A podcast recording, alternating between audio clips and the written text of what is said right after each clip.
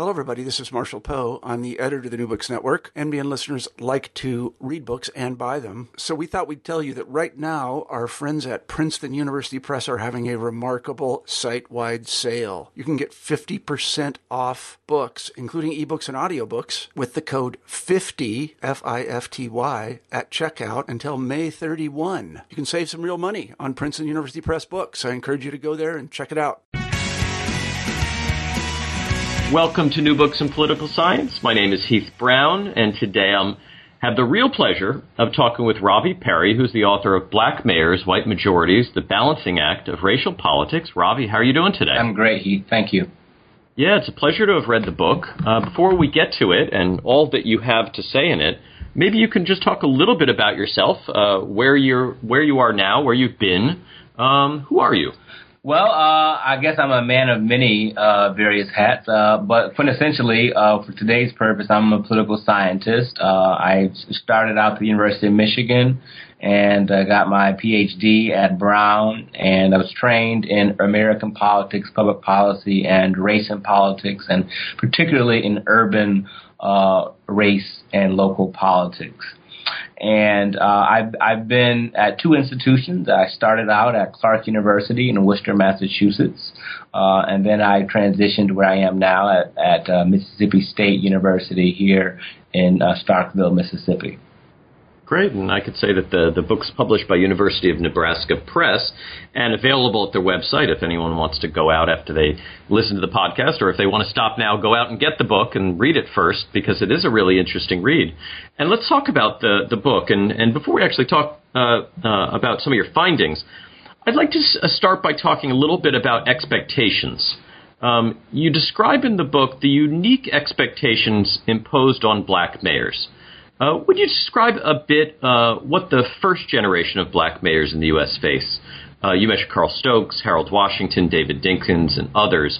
What what was the nature of the expectations on them, and, and were these expectations different than other mayors that, uh, that are elected in, in these kinds of mid-sized cities that you described? Uh, I think that's a great question, and the short answer is that their expectations were extraordinarily high, um, and all of them said so. Particularly um, uh, Maynard Jackson and um, uh, Nelson Meranto and uh, Nick Nelson, uh, who wrote the first major book on electing black mayors, indicated that as well uh, in their survey of the first black mayors elected in their late 60s, early 70s.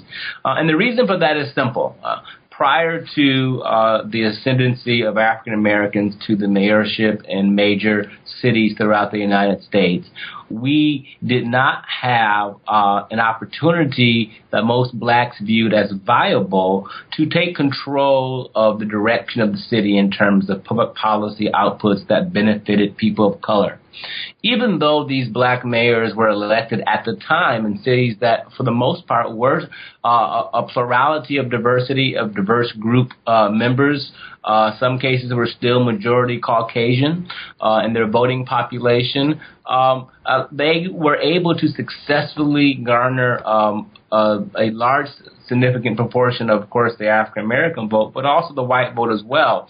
But because of the timing in which they were elected, late 60s, early 70s, some even up to, say, for example, Harold Washington in 83 in Chicago, David Dinkins, uh, 92 in uh, New York as well you had uh, even up to that uh, era, from the late 60s to early 90s, for the most part, uh, African American mayors being elected in what were uh, kind of the last bastion of majority white cities in the immediate post civil rights movement era.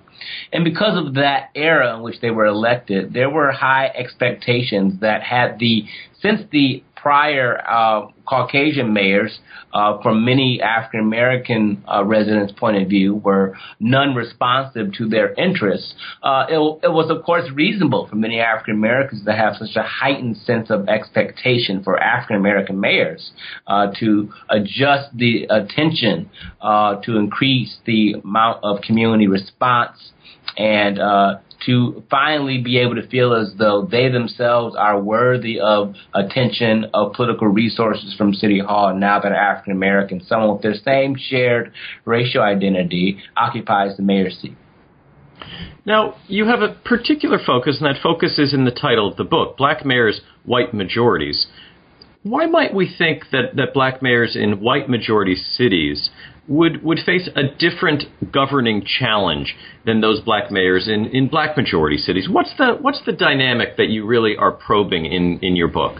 Well, uh, the, the dynamic that I'm, I'm attempting to suggest there is that uh, it is difficult to govern um, cities of, of multi uh, ethnic and multiracial uh, significant diversity, because all of those uh, individual communities have have um, cross uh, pollination of resources and ideas and interests and needs that they need uh, to be attended to by the city. But for a large part, uh, they have a lot of, of, divergent views as well on some um, key matters. And so, uh, one thing that um, that title attests to is theoretical. Uh, and that is the first thing is that a lot of the research um, prior to this text uh, in black politics, uh, particularly about black mayors, has been regarding African American mayors in majority African American cities. And of course, for me, it was a very simple question. Uh, the question of, well, of course, we would expect black mayors of majority black cities to represent black interests because it's a simple numerical calculation. Uh, if they don't represent the interests of the majority of their constituents, then of course, then they're probably going to have a hard time staying in office or getting elected to begin with. But the question I had was, well, are not then African Americans who happen to live in cities where they are still a substantive minority, are they not also mm, just as worthy of receiving um, the types of support and engagement with a mayor with whom they share their same racial identity, even in even though that they are a minority in that said city. And and I make a normative argument that yes, they should. Um, one because uh, they're the constituents too two because of what we know about linked fate and the uh, notion of uh, shared racial experience. Uh, we know that uh, if you are a member of a said group that has a shared memory of oppression, then you're more likely to understand what it's like to uh, uh, be a member of that group in the present day. And so there's theoretical reasons why that title was chosen. Um, the, the secondary reason why the title was chosen was also because uh, we do expect it to be difficult. Um, now that we are, this book focuses on really the 21st century, uh, the beginning of the 21st century, and two mayors in particular, although I do argue it's uh, generalizable to other mayors and similarly situated contexts throughout the country. Um, and and they are elected in different conditions than their uh, African American mayor predecessors uh, in what we might call the first or second waves in the 60s, 70s, and 80s, and even early 90s. And so, while the um, dynamics and the demographics might be the same. For example, African American mayors elected in majority white cities, just as many were in the 60s, 70s, and 80s. The context of, of, of those elections have changed. And, and what by that we mean the voting population and the sophistication with which they determine who they want to be rep, their representative uh, in the mayor's office um, has we has as we know, has, has changed significantly from what people were expecting of mayors generally in the 60s, 70s, and 80s, and particularly of African American mayors uh, in the 60s, 70s, and 80s. Yeah, so let's talk about your two mayors in your two cities, uh, two cities in Ohio, uh, two very different mayors. Uh, one uh, uh, with a big personality and some very interesting idiosyncrasies. Um, tell us a little bit about how you chose these two cities and uh, the mayors that, that came to to uh, become elected in the 19 I guess we're talking about in the 2000s. Yeah, that um, um, was an interesting choice. I was studying um, Ohio for two reasons. One, uh, on full disclosure, I'm from Ohio, um, and so uh, when you're a graduate student, you are attempting uh, to gather research uh, as expeditious and thorough as possible. And I knew that I could get a lot of data because of my contacts in the state of Ohio that otherwise is very difficult to get. Uh, so studying uh, medium-sized cities in general as a political scientist is a rare phenomenon. Most of us study major cities or uh, frankly, you know, we don't study cities at all. Uh, most American uh, pop, um, political scientists uh, that study American politics, and but those of us who do study cities, most of uh, uh, American political scientists that study cities study l- the large cities, and they study public opinion data, something like that. I was never interested in that. I mean, I was really interested, frankly, mainly as a scholar in what do these politicians do after they get elected. I was less interested in campaigns and elections than I was in governing, and I do fundamentally still believe and argue that that is a quintessential political science question. And political science, the discipline, has a, a lot of contributions they can make to that question. Um, and so that led me to Ohio. Um, and the reason was because I was witnessing the election of so many African American mayors in basically every major city in Ohio, with the exception of Akron, um, and all of these cities were majority white cities. And so the question was uh, just an interesting one for me. Well, how in the world are these people getting elected? And then the subsequent question for me was, well, what are they then doing for their minority constituents in those cities? Um, and and so I focused on Ohio because it, it is a interesting um, kind of anomaly in that nearly every major city elected an African American mayor in the 21st century, uh, from Cleveland to Toledo to Columbus to Cincinnati to Dayton. Uh, those are the main cities, and they all had African American mayors at one point, at one point at the same time. Um, and that's pretty unique for for an entire state, uh, particularly a state that has a large, of course, uh, uh, import when it comes to national and, and presidential politics. Uh, and, and, so I was interested in Ohio uh, for that reason, uh, and and secondarily because of the uh, dearth of research, particularly recently as it relates to people who happen to live in cities with, a population of less than 500,000. Uh, as I was saying, that most of our research about uh, people in those cities and the uh, legislative and executive kind of makeup of those cities uh, has been uh, very, very limited, and, and we know very little about people who live in medium-sized cities, despite the fact that according to the United Nations uh, data, we in fact uh, have more people who live in cities of that size, not only in the United States but worldwide, than people who live in larger cities. Right, and and so tell us about uh, Mayor Ford and Mayor McLin. Uh, what makes them unique? Uh, how did they get elected? Briefly. Briefly. So Mayor Ford uh, was uh, originally a, uh, a, city councilman from the city of uh, Toledo, born and raised in Springfield, which is actually in the Dayton metropolitan region. And he went up to Toledo for law school, became active in the Toledo community, ran for city council, won, became city council president, then resigned and became the, the state representative for a largely black district and then rose up the ranks in the 90s uh, at the State House in Columbus and became the minority leader, was term limited out, and came back to Toledo and ran for mayor and won in 2001.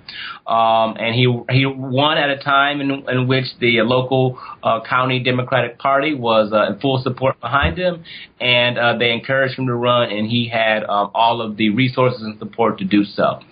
Um, and uh, he was successful uh, in, in generating the coalition necessary to have a successful uh, election, and particularly the immediate first few months of his uh, governing.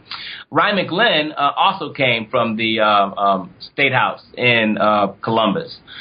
she had been a state senator in um, the state house, the first African American woman uh, in that position as a state senator uh, in Ohio. And uh, she originally started out as a uh, state rep, filling uh, the seat of her uh, longtime um, father, who was a longtime state rep for the large minority community in Dayton.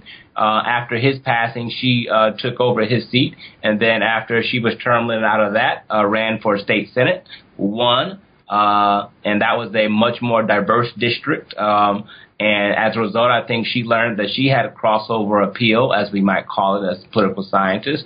And uh, but she was term limited out of uh, um, that seat and decided to run for mayor. Uh, in the same time that uh, Jack Ford did in Toledo, and she ran against a Republican opponent and, and won by a thin margin, but uh, her broad coalition, particularly strong support in the African American community, given her family's uh, uh, long um, standing uh, support of the African American community in the Dayton community, she won uh, fairly handily um, as a result of the African American support that she had there. So, use a couple of, uh, of terms to kind of set up how you um, analyze uh, these two mayors. Um, use the terms targeted universalism and the human rela- human relations approach. Wonder if you could talk about these two terms and how they help us understand the way uh, mayors uh, Ford and McLin uh, governed during their Ford's one year one term in office and McLin's two terms in office. Uh, yes, I'll be happy to. So, uh, this book is essentially a uh, re-examination of the deracialization theory. The idea that in order to get elected as a person of color uh, in a diverse uh, political jurisdiction, uh, that you need to de-emphasize the significance of race. This is what theorists argued was necessary in the 70s, 80s, and 90s for African American mayors. The gubernatorial candidate successfully in Douglas Wilder in Virginia in 1989, and a whole host of other related races at the national level in Congress, so on and so forth. Um, and, and the argument was this, that if, if, if, if African Americans in particular talk too explicitly about race, that they were not going to get elected, and therefore we'd never get to analyze any governing efforts. Well, I argued that um, the, the utility of, of, of utilizing that bifurcation, either you're racialized or deracialized, has been exhausted um, as a result of looking at mayors like Ford and McLin, who are who are not running away from race, but also aren't explicitly advocating it either. Um, and and I was a, eager to find a theory or develop a theory that would help me understand that. And so I developed a typology that helped us. Um, understand exactly what it means to represent black interests in uh, the urban setting, which also had not been done. Uh, we really have no idea what black interests are at the local level, and I try my best to uh, define that and to frame that in the typology thereof to suggest that should these mayors uh, um, on a, a, Likert scale, one to five, uh, support certain initiatives uh, that might be more symbolic, all the way to those that are more substantive, uh, that have a targeted impact on the black community, that uh, they would then be put in the appropriate categorization thereof. And that led to the theory of targeted universalism, which is borrowed uh, from the legal field and legal scholarship, primarily that of John A. Powell um, who's now at Berkeley, used to be at Ohio State, and and the idea that he has argued uh, um, uh, in the legal context in terms of how it is we can uh, effectively represent the interests of everyone while also tending to the needs of the particular of the targeted groups, of marginalized, the disillusioned uh, populations, those that are perhaps disenfranchised as well.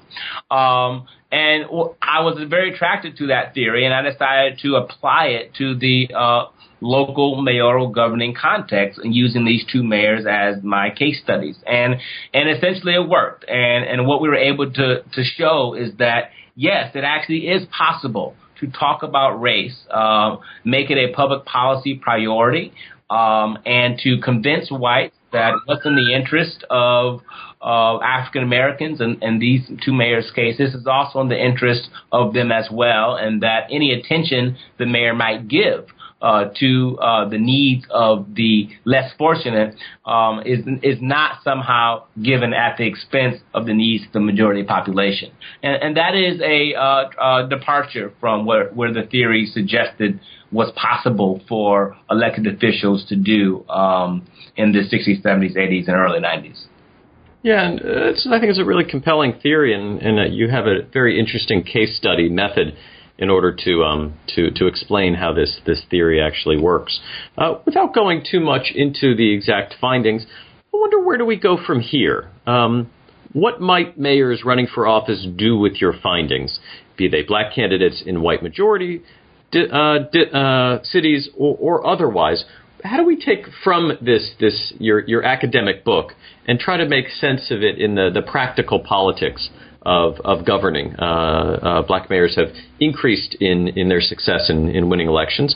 Um, are there recommendations that come out of this book that you would say these are these are um, ways in which to govern that um, that uh, the findings of the book support or refute?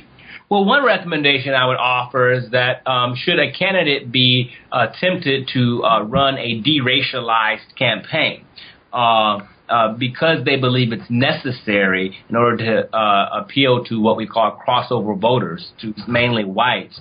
Um, uh, what we find is that there's significant backlash actually in the black community or the Latino community, whatever the subgroup population might be, um, in that they uh, feel as though then you are detaching yourself from that community. And so while you might gain white voters, you actually might lose the minority support that you are essentially banking on um, by being deracialized because voters in totality now are more sophisticated and they're not just electing a black person or Latino um, simply because of their shared racial identity anymore, and, and that they're, they're, choosing for them what is the quote unquote perhaps um, best candidate, and and and and and that means that those who choose the deracialization kind of premise as their model for how to run a campaign in an effort to seek white votes um, might actually lose significant support in the minority community, um, and, and and we've seen examples where that has actually led to failure uh, in their election bids, not to the success that they predicted. Um, not because minorities are expecting racially explicit language to be part of the public policy pronouncements given by mayoral candidates, um, but but that they are expecting at least to feel recognized and to feel heard, and and the deracialization premise doesn't allow them to do so. That's one recommendation I would make, and and, and the positive recommendation I would make um, would be that it is possible to talk about the issues affecting uh, particular uh, racial and ethnic groups, uh, predominantly so, disproportionately so, in your said community, um, and do so in a way that does not make whites feel threatened. Um, and and what you can learn from are from some of the uh, rhetorical kind of um, swaging, uh, suasion, so to speak, or what we might call the moral suasion that uh, these mayors uh, implemented in order to uh, uh, convince a large, a sizable portion of the majority community that what's uh, in the interest of people of color is in the interest of them as well. And the result being that if you can in fact universalize the interest of blacks in this case, um, uh, in a way that makes those interests matter to all constituents. Um, and uh, that largely occurs through rhetoric and uh, strategic framing of one's public policy pronouncements to ensure that it has a targeted benefit benefit to those who need it, uh, but also uh, makes uh, whites and others feel included in, in, the process in lifting the city up um, in, in its entirety. Yeah, this is a very timely and, and just very interesting book. I think for, of course, for political science scholars, but uh, public administrator, public administration scholars, I think could learn a lot. Um, there's just a number of uh, really interesting contributions that you've made here. Um, uh, Ravi's book, Black Mayors, White Majorities: The Balancing Act of Racial Politics, was published in 2013 by University of Nebraska Press. Uh, it's available at their website to buy. Ravi, thank you very much for your time today. Thank you very much, Heath.